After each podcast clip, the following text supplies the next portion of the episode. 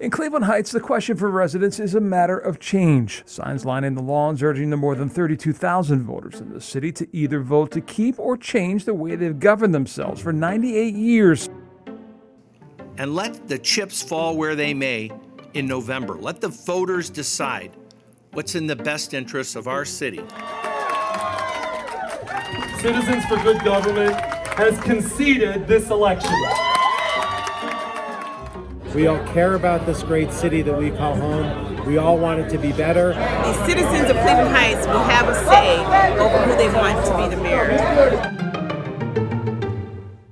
Hi, I'm Adam Dew, host of Due Diligence. Thank you for joining us. I'm excited to finally put out our three mayoral candidate interviews here as we uh, plow towards uh, the primary on September fourteenth. Uh, for our first ever elected mayor here in Cleveland Heights. We recorded four interviews. Josie Moore, uh, um, the fourth candidate, has recently suspended her campaign, so you're only going to be seeing three of the four uh, interviews with Cleo Sarin, Melody Hart, and with Barbara Danforth. As always, Due Diligence is brought to you by my company, Do Media Incorporated. We do video production of all types, live streaming, corporate, nonprofit, Uh, political ads even. Uh, we helped flip a district on the west side recently, working with Monique Smith to uh, to win her state uh, house seat. We're also brought to you by um, Eric Silverman's companies, uh, which are Heights Clothing Company, uh, Spiritwear, and uh, Dude About Town, which is Eric's art photography company.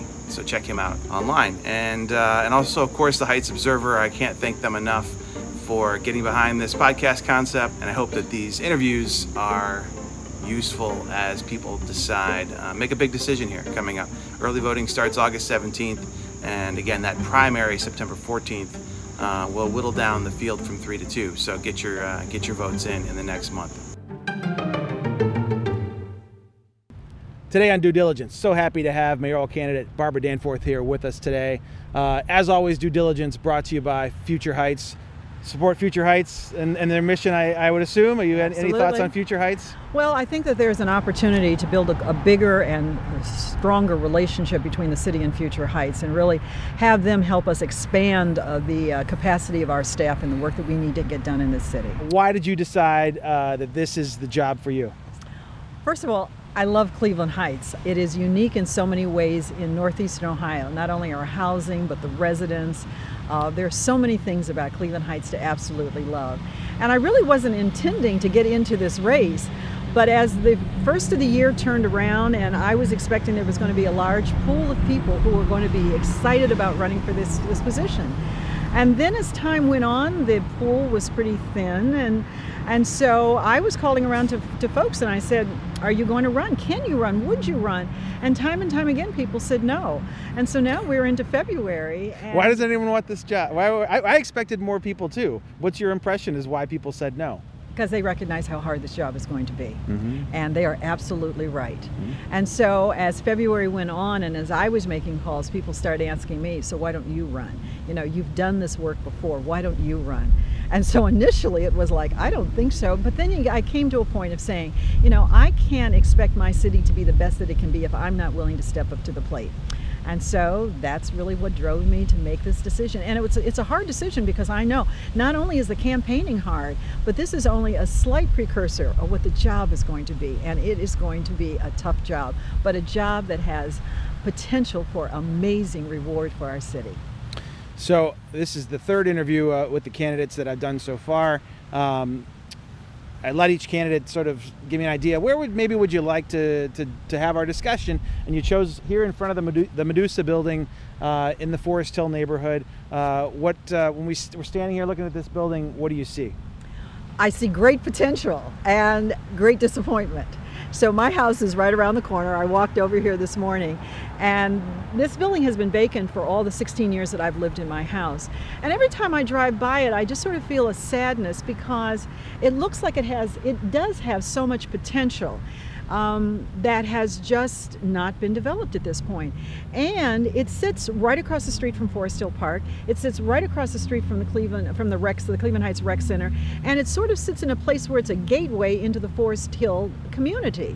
And yet here it sits um, vacant and abandoned, although in all due credit to the uh, property owner, they certainly have done a good job keeping the property. And as I have looked inside the building, it is re in remarkably good condition considering it's been vacant all this time. But as I look at it, I think, what are the possibilities? Some really neat housing that goes up, that goes out, um, building some density in this community. Um, I just see all kinds of possibilities. But it makes me sad every time I drive by it and just see it as an empty building. So there was some discussion uh, a few years ago, a major tax credit potentially to rescue mm-hmm. this building. It's, it's interesting when you think about the architecture of Cleveland Heights and the stuff you want to preserve. This isn't necessarily the first one you think about, but I guess even this one has some architectural significance? Apparently it does, and when it was built many years ago, um, you know, it stood out very distinctively, I think, in this, uh, this community that is known for its older homes, and this was looking up very much of a state-of-the-art architecture. Well, not so much anymore, but there are possibilities that you can take what we have and refresh and rebuild. I mean, I even see something like a, uh, a rooftop uh, a garden and patio up there for housing, all kinds of possibilities.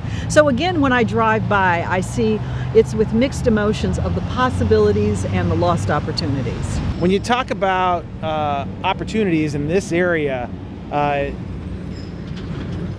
do you would you support um, the East Cleveland and maybe part of the, the Cleveland Heights side uh, becoming a Metro Park and becoming part of that Metro Park system? Have you thought about that? And where does that discussion sit right now? We spoke to East Cleveland City Council and Nathaniel Martin Um, early or a few months ago. He's thought that it's coming. He, in his mind, it's coming. So I don't know where you stand or what you think about that possibility. Well, from what I've heard, he might be the Lone Ranger in terms of that, huh? that, that kind of uh, collaboration is coming. I have heard that there is deep and strong opposition to any kind of a collaboration. Um, I think it's possible. Um, as a matter of fact, I have a call out that I need to talk to the uh, the head of Metro Parks, because I wonder, is there some way that we can put sort of a triumvirate relationship together so that it is Metro Parks, it is East Cleveland, and it is Cleveland Heights, and somehow we work a way that we work together, because Forest Hill Park is an amazing park, but it's it could be more. Right. It could be utilized more. It could be upkept in a, in a better way to make it more user-friendly. So I would really like to see us invest. And we have so many people who love our, our green space. And to be able to invest more of our time and energy in upgrading and updating the green space that we have, I think would be to our advantage. But I would really like to see if there's a way that we can collaborate with, the, with East Cleveland to do something with the park. And that would certainly be one of my priorities. I mean, I live across the street from the park, and I would love to see it be even better than it is right now. I mean, you want to draw people, right? Ultimately, Absolutely. You want to draw people here. To mm-hmm. come to Cleveland Heights, you're not just getting off the highway and stumbling here. You right. have to have a reason to come here, right? Mm-hmm. So to, in my mind, having this park on the Metro Parks map would be one more thing to draw people in to come here and check us out. And I think it'd be huge for this neighborhood, which is totally unappreciated mm-hmm. uh, historically. Um, and I hear people on next door complaining all the time about not enough senior housing and first floor masters. We have an entire neighborhood of first floor masters Absolutely. Sitting right here. Absolutely. Like, I, I hope when you're out campaigning and you talk to people on the other side of town, like that there's no senior housing, that there's incredible senior housing here with his, with his historical significance. Mm-hmm. Although the reality is not many houses are for sale over here for that very reason. Right. But you're absolutely right. We do have it, but we do also need more of uh, senior housing with the first floor masters. We need more of it. Well, I think some of the people historically, though, on the other side of town would say that they wouldn't live over here because they, they don't they don't feel maybe don't feel safe over here, mm-hmm. which is uh, another misconception that needs to be addressed, I would think, right? Right. Like, because like they might think, I'm not going to move from North Park mm-hmm. to to Forest Hill, and that should be a transition that's, that people are open to. Well, and I think a lot of it is just lack of understanding, lack of knowledge. They haven't been here. They haven't seen the wonderful community that, that Forest Hill is. And so you, if you don't know it, you make assumptions about it, and oftentimes those assumptions are absolutely wrong. You are uh, a sixteen-year resident of this neighborhood, but you've uh, tell me about your history in Cleveland Heights. Well, um, I lived off of Noble Road on a street called Eloise. I lived there when I um, actually, I keep on remembering things about Cleveland Heights. Right after, right after college, I lived on Grandview. Uh-huh. I lived in one of those duplexes mm-hmm. on Grandview for I think just a short period of time. Uh, then moved over to uh, Eloise. Uh, that was another rental property. Bought my first house on Penfield. Uh, lived there for a while until I relocated to Iowa, where I served as the assistant attorney general. Yeah, what a transition there, huh? Yes, well, one day I was walking down the street and I fell in love. Uh, and my husband happened to be a medical director of a of a H M O in Des Moines. And hmm. actually, Des Moines is where my, my father's family is from, so that's kind of how I got there. Oh, okay. So I was in Des Moines, and when I came back to Cleveland, that's when I went to work for uh, Mayor Michael White. And so I was required to live in the city. Uh, when I finished that, I then moved into Cleveland Heights, uh, first lived on Chelsea, which is in the Forest Hill district, and then moved over to uh, where we are now for the last sixteen years.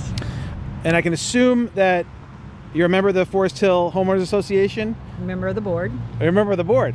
So I'm fascinated by the Cleveland Scene, the article from four years ago, uh, fascinates me about the drama with uh, Forest Hill wanting to secede from Cleveland Heights. I, am I safe to assume that if you are not elected mayor, that you will not uh, try to bring uh, Forest Hill to uh, to its own, to become its own city? No, and and I think, you know, there were there was a lot of drama going on, and I don't know all the details. That's that's sort of part of a history that the folks don't like to talk about.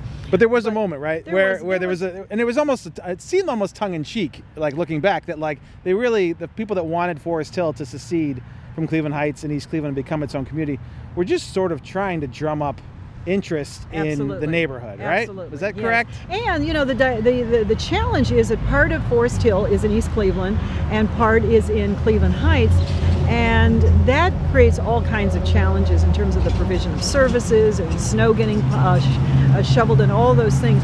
So it really is a, a, a challenged community. But I do think it was tongue-in-cheek, and I think you're absolutely right. They wanted to bring more attention to uh, the Forest Hill district because it's an amazing district, and wanted to make sure that they were getting all the services and the visibility that, that they were due.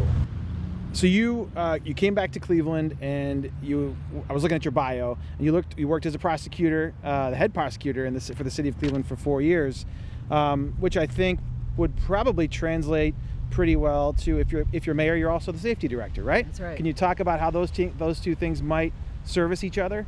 Well, I think one, um, having been the prosecutor for actually three years, because I started at the law department as a chief counsel, uh, then was promoted to uh, chief prosecutor. And so as chief prosecutor, I work very closely with the police officers, and I understand policing uh, from an almost on-the-ground perspective, and I appreciate how difficult that job is, how dangerous that job is, that particularly in the city of Cleveland, when they put on their blues and they went out, they were literally putting their lives at risk all the time. And it was not from the career criminal, it was oftentimes people who were substance abusing and just out of control. Um, it was a variety of things, and, and that danger came from all directions. So I appreciated that, but I also was aware of the fact that uh, Cleveland, I think, had about two thousand police officers at the time, and I would venture to say ninety-seven or ninety-eight percent were amazing people. But there was two or three percent that were really troubling. And so we had some, um, I had some encounters with them, and really towed a line that, um, you know, there are certain ways that you have to act as a police officer, no longer how long you've been out there. Well, I, I would translate that into Cleveland Heights. Very, very different environment. You know, our crime, um, even though people are feeling like crime is bubbling up now, it is little things. It's cars being broken into. It is petty, um, petty things that are happening. But I've also seen that since this pandemic, um, domestic violence has been in, on the increase, which mm-hmm. is, is um, sort of a nationwide experience. Mm-hmm. So we need to find ways, first of all, I think, to, to further support the work that our police officers do. For the most part, I think the work that they do is, is good work. But we're a different country, a different city today than we were five years ago. And as I have said, um, we can't always do what we've always done with policing and expect a different result. So one, there are a lot of communities that are doing a lot of work now around best practices in police work. And so I know there's the, the police chief, Mecklenburg, is doing some work with Ronnie Dunn now, and, and looking at some of those best practices. And I know that our policies are under review, and all that is appropriate. I know that there's some work done and being done around those calls that involve mental health, uh, calls around domestic violence. And, and again, these are ways to support our police force. Just being open, sorry to interrupt, just being open to that idea is new in policing, right? Being open to having your policies reviewed. From when you were with Michael White in the early nineties, good luck, right? Well, because we could always do what we'd always done. You know, we have gone through really a radical change in, in policing, not only with community relations, but just the whole um, environment around policing is different now. Um, and so, um, I, in addition to really looking at best practices and looking at new ways of doing things, we also have to be mindful that the police need to be very intentional about improving, enhancing their community relations. Mm-hmm. Because even within our city, there are those who believe, with justification, that there are two ways of policing in the city. And that can never be an acceptable uh, belief. Do you have a firm stance on, I mean, police chases are an ongoing issue, and how you handle those handoffs and whether you do it or whether you don't? We talked a little bit. Again, bring Nathaniel Martin from East Cleveland. He said their policies are under review and he thinks they'd like to just stop the the policy altogether of having police chases unless there's a, a clear warrant involved, right? Do you have any um, any thoughts on, on police well, chases? Police chases, we can just look to East Cleveland and know how many injuries and, you know, really serious injuries have occurred. And I think unless there is a chase of somebody that is a known um, felon of a violent crime, we've got to be very careful with them. Now, I appreciate the councilman's idea. I don't know that his police chief is in agreement with that. I doubt it. Um, and so again, but that, that really requires, I think, for Cleveland Heights and the mayor to have a better relationship with not only the mayors around us, but the East Cleveland mayor. We need to be talking to council. We need to be, our council and their council, our, our, as mayor and their mayor, need to have conversations about how we best protect both of our cities. And so I have not had that sense in the past that Cleveland Heights has really reached out to East Cleveland. We sort of know it's there, hope it stays there, but they're a contiguous city. They are our neighbor, and we need to treat them like neighbors. Looking at your, again, going back to your bio, you made a transition in ninety-four from city prosecutor to family services. Were you not getting everything you wanted out of life as a prosecutor? Did you decide you wanted to make a switch? Because the, the rest of your career uh, for the next twenty years, it looks like you had a change of, uh, of just where you wanted to focus your energy. Well, actually, in the prosecutor's office, one of the things that I spent a lot of time doing is prosecuting domestic violence cases. And that really got me into the social services and the dynamics that surround domestic violence. As a matter of fact, we worked on a multidisciplinary t team to really be able to provide greater protections to the victims of domestic violence. So that was really kind of a handoff to looking more at the social service side of the world. And interestingly enough, my undergraduate degree is in social work. Hmm. So um, as I started working in this domestic violence, I began to see, you know, look at the connection of the domestic violence and all the other circumstances that surround lives that lead to this kind of violence in a home, and, and what, it's, what impact it's having on children. So to move to the Department of Children and Family Services really wasn't that big of a leap. And when I was working in the prosecutor's office, I actually adopted my daughter, who was um, in the custody of the Department of Children and Family Services. So again, there were a couple of, you know, direct connections to that department. But the fact of the matter was, I didn't last in that job too long. It was um, very emotional. It was very painful because as the uh, senior legal administrator, I saw the worst of the worst cases. And the things that adults do to children was just mind-boggling. Once a quarter, I had to convene a um, fatality review committee.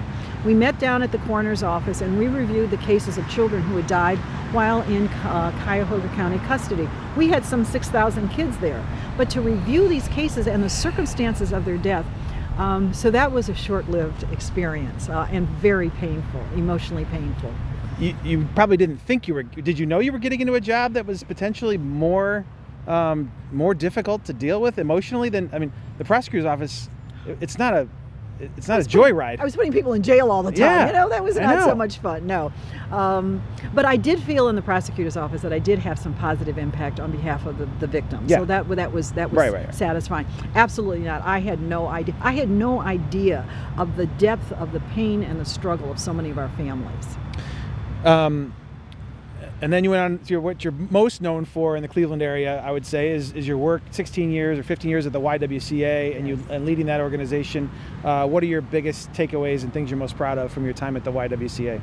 Well, um, many takeaways, many many points of pride. But when I took over the Y W C, the board told me that the, the organization had some challenges, and I quickly determined that they had some very large challenges.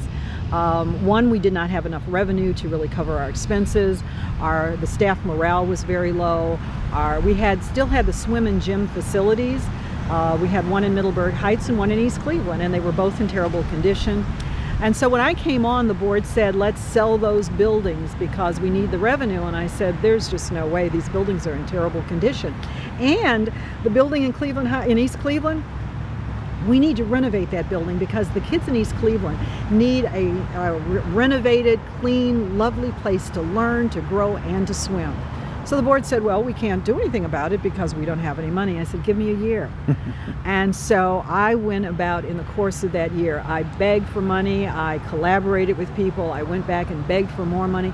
But within a year, with some major um, uh, collaborations, I was able to put together five hundred thousand dollars to do the renovation in that center. Now, it was hard, hard work. I mean, there were many nights that I didn't sleep because I didn't know how I was going to pay for it. But, you know, when you're doing the right thing for the right reasons, resources become available. So that renovation was a real, I was very, very proud of it, and the kids just loved it. Excellent child care, excellent programming. We were really a great service to, um, to the community. But then the other thing, um, so we served women who were homeless, victims of domestic violence, but then we built, we created the Women's Leadership Academy. And that's another source of great pride. We looked around the greater Cleveland community and, and realized that there were very few women getting into the C-suite in our corporations here. So we said, we need to do something about it. We created two cohort programs uh, modeled off of kind of the Leadership Cleveland model, so they met for a year. One cohort of new leaders, one cohort of more seasoned leaders. And we gave them strategies and skills so that they could be more efficient and effective on their career advancement. And so in the height of that um, program, we were generating as much as a half a million dollars in earned income for the Y W C A every year. And so now almost a thousand women have gone through that program. And up to the um, pandemic, that program was still uh, going strong. And then you moved on. And then let me no, tell go ahead. you about no, go ahead. Go ahead. The last project we did. And again, this was about restructuring our, our um, how we addressed our, our mission of eliminating racism and empowering women. And so we did a major restructure of our services and turned our attention to teens aging out of foster care. And so that's when we built twenty-two single occupancy apartments in our administrative building for teens aging out of foster care. So that was a whole mindset shift on, on what cohort group of young women that we could maximize our services for. Um, that's still going strong? It's still going strong, yeah. Yes. No, that make, it makes sense for sure that they need that bridge support, mm-hmm. right, to go on to adulthood? For Absolutely. Sure. Um, Not only the housing, but all the wraparound services that they need. Um, so in talking about wraparound services, uh, I encourage you to keep an eye on Noble Elementary uh, as, as I move on to sort of talking about the schools for a second. Noble is going to be a community, a true community school moving forward, and it's, it should have uh, a lot of those services probably that you were providing the Y W C A available in one location, supporting that that entire neighborhood. Mm-hmm. um, uh, so I encourage you to, to keep an eye on that as that w rolls out this year. Um, so and, and I'm a you know public schools advocate, everyone knows that. Um, so when, when some of the people that I'm friends with look at your resume, they get a little nervous about the charter school background, right? Absolutely. So what do you want to tell the people about maybe what you learned about um, I know it, it was a it was a and I'm not the kind of person that's going to rip all charters. I'd never do that. It was a nonprofit, which yes. at least I appreciate that much, mm-hmm. that it was a nonprofit charter that you um, that you managed that that whole organization. Right. Um, and it was mostly for special needs kids, right? It was children primarily. So, what did you learn from working in the charter school industry, and and what do you think about um, uh, how that translates into what you're going to be doing? So, as you noted, it um, it was for children with learning disabilities. Those were on the autism spectrum, those with A D D and A D H D, and primarily our schools were in mid to the southern part of the state and in um, communities that really did not have the capacity to serve children with learning disabilities like we could just by the economy of scale. Um, but I hear many people saying that charter schools are wholly unaccountable. I had a whole department that did nothing but accountabilities. You know, we were filling out reports, we were giving, you know, all this information. We had the same level of accountability as the public schools did. And so I think that is a misconception. Mm-hmm. um, and I know that the, the, uh, the publics hated us.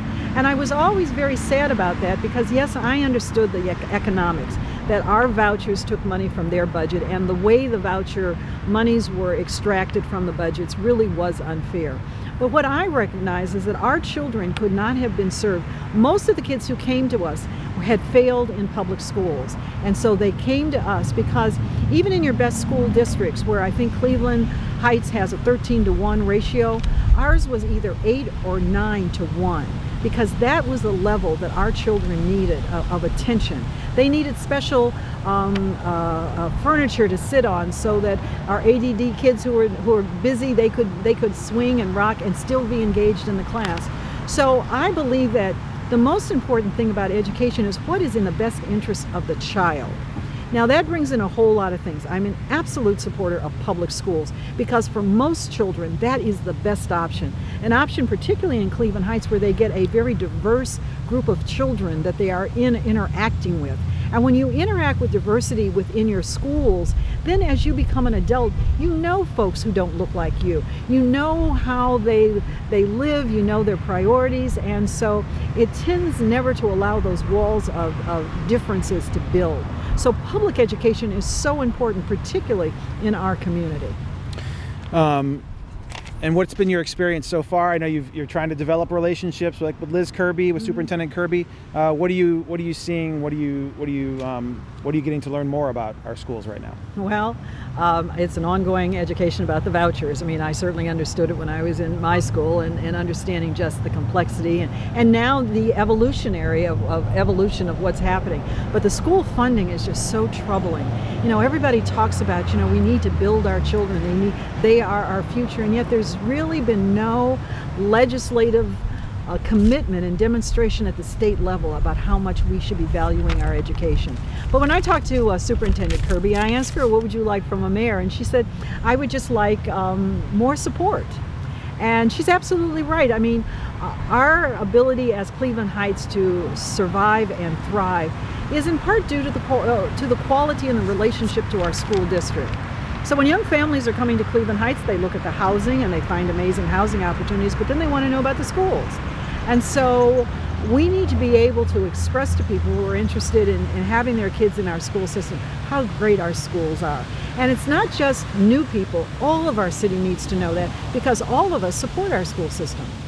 Yeah, when I battle on Nextdoor with people about, you know, they say the schools are unusable, they're basing that that impression off of a couple of scores from a website. Yeah. Uh, and it's a constant battle because they have no firsthand knowledge. Mm-hmm. Go visit the schools, go see for yourself, and I think you'll come away with a different impression. And that's why I just encourage people generally when they're deciding, oh, do I want to send my kids out to the Chagrin Valley for school every day, or do you want to send them to your local school? Just put it on the table, ideally. That's all we're asking, I think, is that people at least put it in the discussion.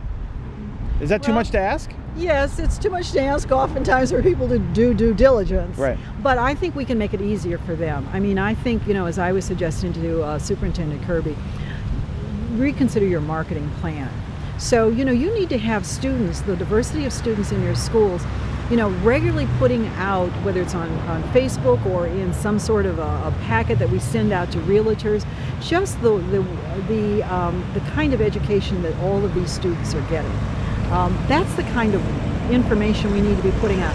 We need to be hearing from parents. So I had two foreign exchange students living with us for a whole year. And so I was in that school, I was in Heights High School all the time, and I was just amazed at the quality of work that was going on, the opportunities that were available. Our girls went to, well, they were in the vocal program, and so they went to New York City. They were doing some sports, they went to Tennessee, they were doing something around some history, and they went to Washington, D C. And it was not just our girls, this is what was going on in the school. So there was an amazing education there. But I knew that because I was a parent. Right. If I weren't a parent, there would be a lot I wouldn't know about how wonderful our schools are. Now, at a minimum, I, I encourage people to not badmouth the schools. Absolutely. If you don't have first-hand knowledge, because it's not in anyone's interest. It's not right. in Cleveland Heights' long-term interest for people to, as their neighbors move in, to sour them out of the gate, right? At least let people make up their own minds. Right, and there's a lot of misinformation out there. Right. But then again, I would, I would encourage the school board and the district. We know there's misinformation out. It therefore becomes incumbent upon the school board and the school and the city to make sure that there's adequate, maybe even over communication going out so that this misinformation goes away. Um, I agree. Uh, so some other sort of hot button issues that you'll have to deal with uh, uh, if you assume this position. Uh, what do you, when people talk about severance, what do you tell them about severance? Severance is one of the reasons I'm in this race. So I live up the street, I have a dog, and for years we walked up uh, Monticello Cross and we did laps around Severance. And over the course of ten years, I saw Severance going from a sad place to a real embarrassment. And um, it's just unacceptable. Uh, it's a complicated project, uh, and it's a project that needs attention on January second. It's going to take ten years maybe to do all that is necessary to do. But clearly that is a prime opportunity to do some amazing things for our city. And I've been talking to people because four or five years ago there was a large gathering of folks who were envisioning what could happen at Severance. And I would gather those folks back together, look at that, that report, look at their ideas, and then see if we can update them. Are there new things out there that we need to be thinking about? Um, so that has got to be a priority almost from day one because we know how long it's going to take. And if we don't start it on day one, we're going to be here five years from now having the same conversation about, isn't it too bad about Severance?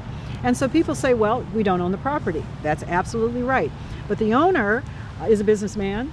It's a piece of property. It has a price tag on it. And so we need to be able to sit down with him and express to him how we are interested in, in re recovering or taking back that property. But when we go there, we need to be able to say, we've got a couple of developers that have some ideas and want to work with this. So we've got to say, not only do we want to take this, but this is what we want to do with it. So it's going to take a lot of work, but I believe there are great ideas here in the city already. I know that there's been planning done around it. So now we just need to take our studies and our reports off the shelf, dust them off, update them, and get working on it. Are you comfortable with uh, Lee Meadowbrook moving forward before we have a new mayor? And what are your thoughts on Lee Meadowbrook? Um, I would like to see the study that indicates that we need more luxury apartments in that location. We've got Top of the Hill, and I understand that, that those are going to be luxury, expensive apartments, and I love that we're bringing in that those kinds of new residents. But do we also need that in Lee Meadowbrook? And I am troubled by the fact because I see so many people who are looking for apartments but can't afford three or four thousand dollars a month on an apartment, but they could be in Lee Meadowbrook, which is much more of a, a middle-class environment, and they could be living there. So I would love for this project to not to be finished off and all the uh, all the the bows tied up on it before the new mayor takes over. Um, and because um, I, I just think that we need to think differently. We need to look at our current, the current census and see who is in our city and be real clear about what do the people in our city need in terms of housing. One of the things that I've been concerned about is it seems like we say, okay, Lee Meadowbrook, we need housing. Developers, what do you want to do? And the developer tells us they'd like to build luxury apartments. But what do we need? We should say we need more modest apartments up there, and this is what we'd like them to look like, and we want some green space around them. Now we go out and look for developers who we have seen do this work in other cities and specifically engage them to come back and, and bid on our project there. And then when they come into our city, we make it as easy and as efficient and effective as they can to get their projects done. But we decide, not the developers decide, what we need at our locations. Let's try, and let's hit the E P A consent decree. It's going to be the probably the major issue uh, over over the next ten years to deal with. Um, what are your thoughts on where it stands right now, on the money coming in from the um, uh, Recovery Plan Act, thirty-nine million dollars we're getting uh, from the Recovery Plan Act? Do you support putting two thirds of that money just like towards the, and, and it might, that might already be settled, to be honest. Um, maybe we had to do that. I'm not sure about all the details around the E P A consent decree if we had to put that much money towards it.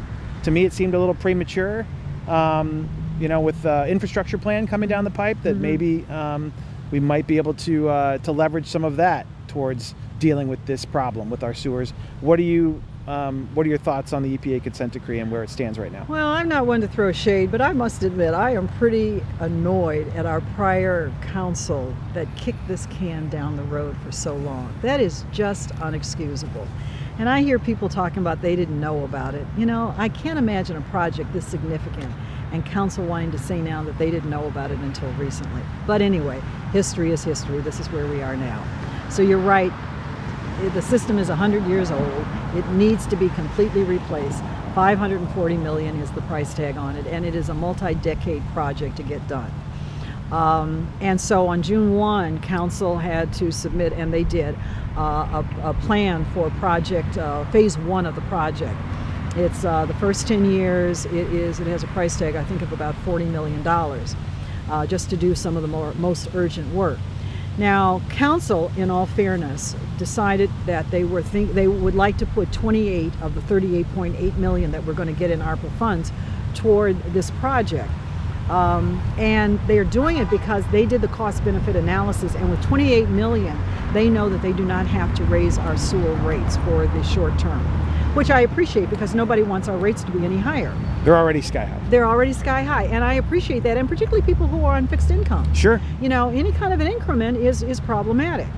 But I want to think about this in a new and more innovative way. I can imagine spending half of that money, nineteen, twenty million, toward doing work with the E P A on that project, because we need to demonstrate to the E P A pretty immediately that we are in a good faith place of getting some work done. Right. So that is clearly a necessity. But then I would like to reserve nineteen million dollars to invest in the future of our city. So whether we're talking about new business attraction, whether we're talking about some incentives that bring in a developer that does this, whether it talks about giving us some cushion to work with the folks at Severance to get that working, we need to be investing in our future. This is a windfall, and we must manage that money very carefully, not just to take care of our past challenges, but to set a foundation for our future.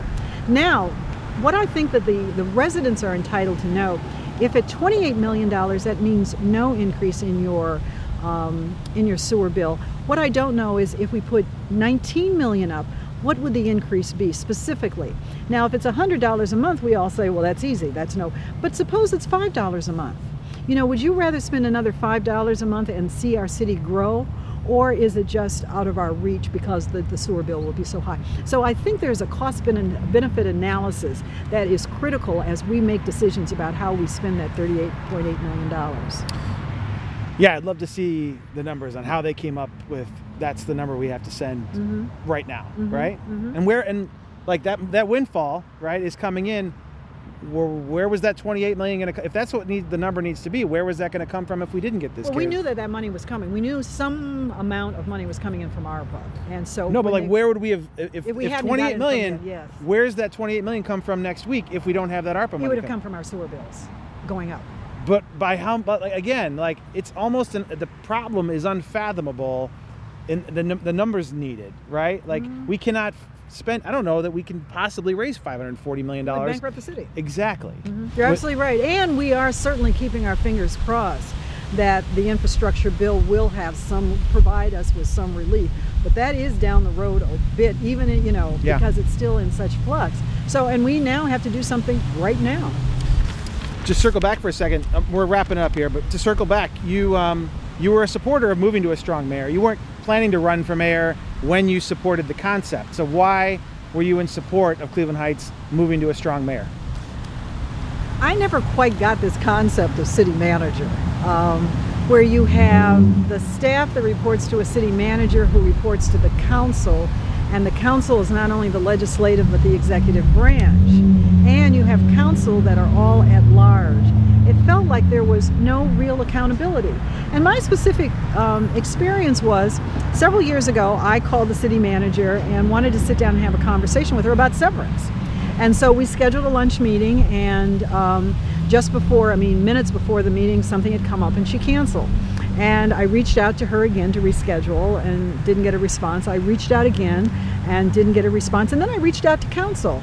and to see if I could just talk to somebody to find out what was going on, what could I do, where could I, if there, was there anything I could do? Didn't get a response. And so at that point, I just kind of threw up my hands and walked away. And I saw things going on in our city. Severance just continuing to deteriorate, and that made me really kind of angry, but did not know how to have any impact in my city. And frankly, that's one of the things I'm being criticized about. You know, what have you been doing in the city? Well, if I could have, I would have. And when somebody asked me to be on the Citizens Advisory Committee because somebody knew somebody who knew me, I served on it. But, you know, that's how things, I'm afraid, happen in, in the city administration. If you you are involved because you know somebody who knows somebody who is, you know, getting a committee or a task force together. And so that is problematic. There are a lot of people in this city who want to be able to contribute their expertise, but nobody has asked them. And that's just unacceptable. So yes, I think when, and then the other thing that I looked at in terms of a, of a city manager, you know, a lot of my work has been, a lot of my career has been in the private sector. Where else do you have a sixty-two million dollar enterprise that's run by seven part-time people? You know, it just doesn't happen. Even seven part-time people with a C O O, which would be the city manager kind of role, it doesn't happen. So I think for years the city manager model worked because the city was less complicated, it was less inundated with major challenges, but now we need a mayor who is visionary and courageous to make hard decisions. Because whatever the decision or whatever the issue is, Severance, you know there's going to be five different camps of people who think we should do something different. Mm-hmm. The mayor is going to really have to work, influence, but ultimately put a stake in the ground on one of those ideas and then drive it forward. And have four other groups, camps of people that are going to be very angry. But the mayor has got to be the one that brings people together, educates, communicates, helps people understand why this decision was made, why it's necessary, and how we move forward. Because the first question to anybody is, do we want to do nothing? And I think everybody agrees that's not an option. Then we've got to make a decision. And a mayor, I think, is in the best position to drive those projects forward. Last couple things. Uh, city administrator, you're going to have to nominate someone to come in and, mm-hmm. uh, and ha- hopefully, I believe City Council has approval. Uh, yes, rights yes, on, on, on whoever mm-hmm. you decide to put forth. Have you put thoughts into who you'd like that person to be? Do you um, have any? Uh, no, not yet? Um, I have, to the extent that I would like to, without making specific indication, make sure that very early on in the administration we have continuity. Because, you know, on day one, I, as a new mayor, will be spending a lot of time doing a deep dive into each one of our departments, really understanding its strengths, its challenges, where it needs to be supported. In the meantime, we need to have somebody in City Hall who knows how to get the garbage collected every week and, and the snow plowed. So initially, I would like to see some continuity. But also, the, the mayor has a responsibility of, the first mayor has a responsibility of really creating the job description. You know, what does this city administrator role need to be? Then once the, do- the job description is, is uh, developed, then we need to identify the skill set. And fortunately, you know, I worked in an executive search firm, and so I understand, you know, all that, that personnel piece of it, because I've worked with companies as we've created new positions. So I understand that, but for the first period, early period in the administration, it really is about understanding in a deep and broad way how the city operates now, what cultural shifts are going to be needed so that it operates in a different environment, uh, in a different culture, and then based on that data, then to formulate the job description and the skill sets that will be necessary. So to answer the question, do I have somebody that I'm thinking for this job? Absolutely not at this point, because I don't even know what's needed. Uh, anything else you'd like to say that maybe sort of why you and not one, not, not you have to name anyone specific, but why you versus one of them? Well, as I continue to say, and as I continue to be impressed by, the first term of the new mayor is going to be so hard. And we have one chance to do this transition right. And how we do this transition is going to affect every one of us in the city, not just for years to come, but for decades to come. And so I have done this work before. And for me, this is not a career path for for you know four or six or seven terms. This is my bringing my skills, my experience to the city that I love, to make this transition the best that it can be. Um, I love the city and I want this to happen right. And I believe that I have, have done this and can do it again. And another thing about just how I see the city, the first term is going to be hard. But one thing that I think that most um, uh, people in politics don't do is raise up the next generation. And so I am an executive coach. My coaching practice in the last several years has focused on new and emerging leaders. One of the commitments that I'm making to the city of Cleveland Heights, if I am elected, very quickly I'm going to start identifying younger people in our community who might have an interest in, in political leadership, and start giving them the experience, the exposure, the connections, um, just to be ready so that if I have the privilege of being elected, when I am leaving this office, there is a pool of younger people who are prepared to take over the leadership of the city. We're excited to see how this goes, and we're really happy that you took the time to, uh, to spend with us uh, this morning, um, and uh, we wish you luck. Thank you very much, and thanks for this opportunity.